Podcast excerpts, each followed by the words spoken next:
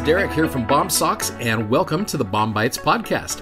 Hey, if you're new to BOM-Bites, it's a service from our company BOMsocks to help be a resource to use. You're studying along with the Come Follow Me curriculum for the Church of Jesus Christ of Latter day Saints. Hope you enjoy today's episode. So I want to give you a little bit of a, just a setting up of one of the coolest phrases in the Come Follow Me scripture block for the week. Now let me back up to actually chapter 21, which was included in last week's. If you look at the chapter heading, it says, Paul journeys to Jerusalem. He is persecuted, arrested, and bound. Then you get to chapter 22. Paul recounts the story of his conversion, and he does that several times in this uh, scripture block here. And he also tells of seeing Jesus in a vision. He is accorded some privileges as a Roman citizen. So here's where Paul is a Roman citizen, but he's also also a Jewish Pharisee. So he's got almost some dual citizenship there, and he tries to work that as best as he can. Now he's got people on both sides of that coin who just do not like him, which leads to chapter 23. Okay, now it talks about how Paul is smitten at Ananias's order. Ananias is a high priest right here, and I would imagine if I was Paul, this is just me putting myself in Paul's situation, I would be so frustrated at this point. I would just be like, come on, here I am. I've, I've accepted Jesus Christ and, and I've tried to teach, and I am finding myself standing before all of these people trying to justify all of the good things I've been trying to do, and I've been accused of things that I'm not doing. So you got verse 1 Paul, earnestly beholding the council, said, Men and brethren, I have lived in all good conscience before God unto this day. I'm going to bring that up later on this week. The high priest Ananias commanded them that stood by him to smite him on the mouth. So here he is he's like going around smacking Paul. Verse 3, and this is where I think we see Paul's frustration. Then said Paul unto him, God shall smite thee, thou whited wall. Now you click on the footnote there of whited wall. It's going to take you over to a few verses. It's going to take you to ones that you're fairly familiar with that we just talked about back in Matthew. Woe unto you, you scribes, you Pharisees, you hypocrites, which is basically who Paul is talking to. He's talking to Sadducees, he's talking to Pharisees. For ye are like unto whited sepulchres which indeed appear beautiful outward, but are within full of dead men's bones and of all uncleanness. And so I think Paul is just very, very frustrated. And so what do they do? They throw him into a prison cell. You go down to verse number 10. In fact, here's what happens. You got these Sadducees who do not believe in the resurrection, and you got the Pharisees, and they're just trying to figure out some things. And Paul's like, I am here because I simply am teaching about the resurrected Jesus Christ. So verse 10 when there arose a great dissension, the chief captain, fearing lest Paul should have been pulled in pieces of them, commanded the soldiers to go down, take him by force from among them, and to bring him into the castle. So here's Paul sitting in a jail cell. I absolutely love verse number 11. And the night following, the Lord stood by him and said, Be of good cheer, Paul, for as thou hast testified of me in Jerusalem, so must thou bear witness also at Rome. And he's just like, Paul, I am so grateful for all the good that you are doing, testifying of my name.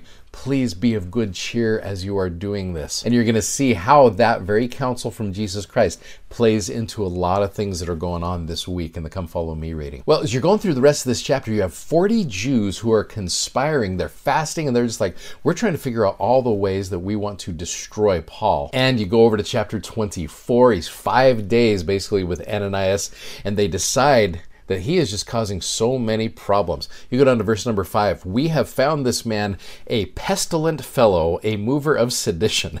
Pestilent, right? This guy's a pest. He's causing problems all throughout the world right here. And he's given an opportunity to stand for himself. Again, in these chapters, you're going to see him standing up, just like Jesus said, bearing testimony in front of kings and all of these rulers. And I love verse number 10. It says, Paul, after that the governor had beckoned unto him to speak, answered, for as much as I know that thou hast been many years a judge unto this nation, I do the more cheerfully answer for myself. So here's Jesus who said, Be of good cheer. And so I think that gave Paul all kinds of courage. And so what is he doing now?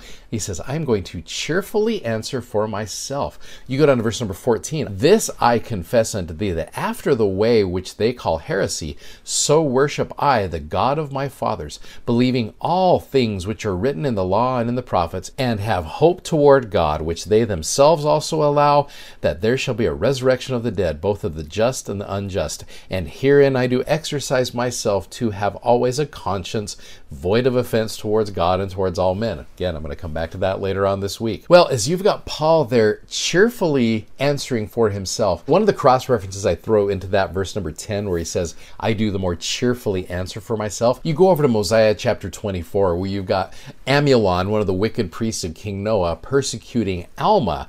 And again, here's Alma kind of in a similar situation as Paul. He has left a former sinful life and he's going out now and he's teaching the gospel. I love what happens right here and how it kind of compares to what Jesus Christ did for Paul. Verse 13 And it came to pass that the voice of the Lord came unto them in their afflictions, saying, Lift up your heads and be of good comfort, for I know of the covenant which you have made unto me, and I will covenant with my people and deliver them out of bondage. And I will also ease the burdens which are put upon your shoulders, that even you cannot feel them upon your backs, even while you are in bondage.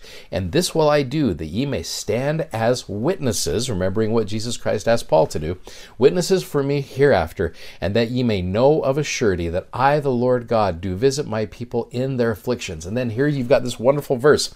And now it came to pass that the burdens which were laid upon Alma and his brethren were made light. Yea, the Lord did strengthen them, that they could bear up their burdens with ease, and they did submit cheerfully and with patience to all the will of the Lord.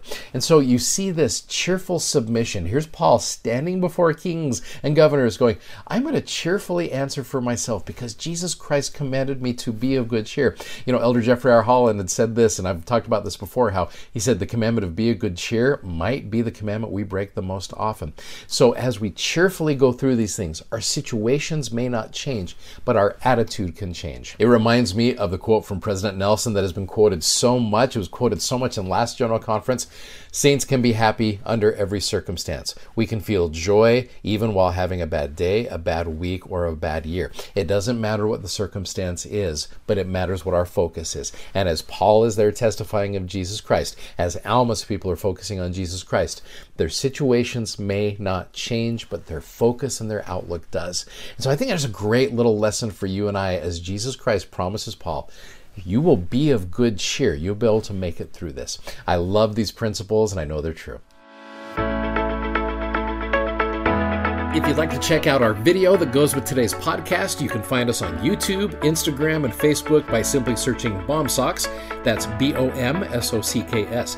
And be sure to check out our amazingly comfortable gospel themed socks at bomsocks.com. Thanks for listening and hope you'll join us again for more episodes of BOM-Bites. Godspeed and have a great day.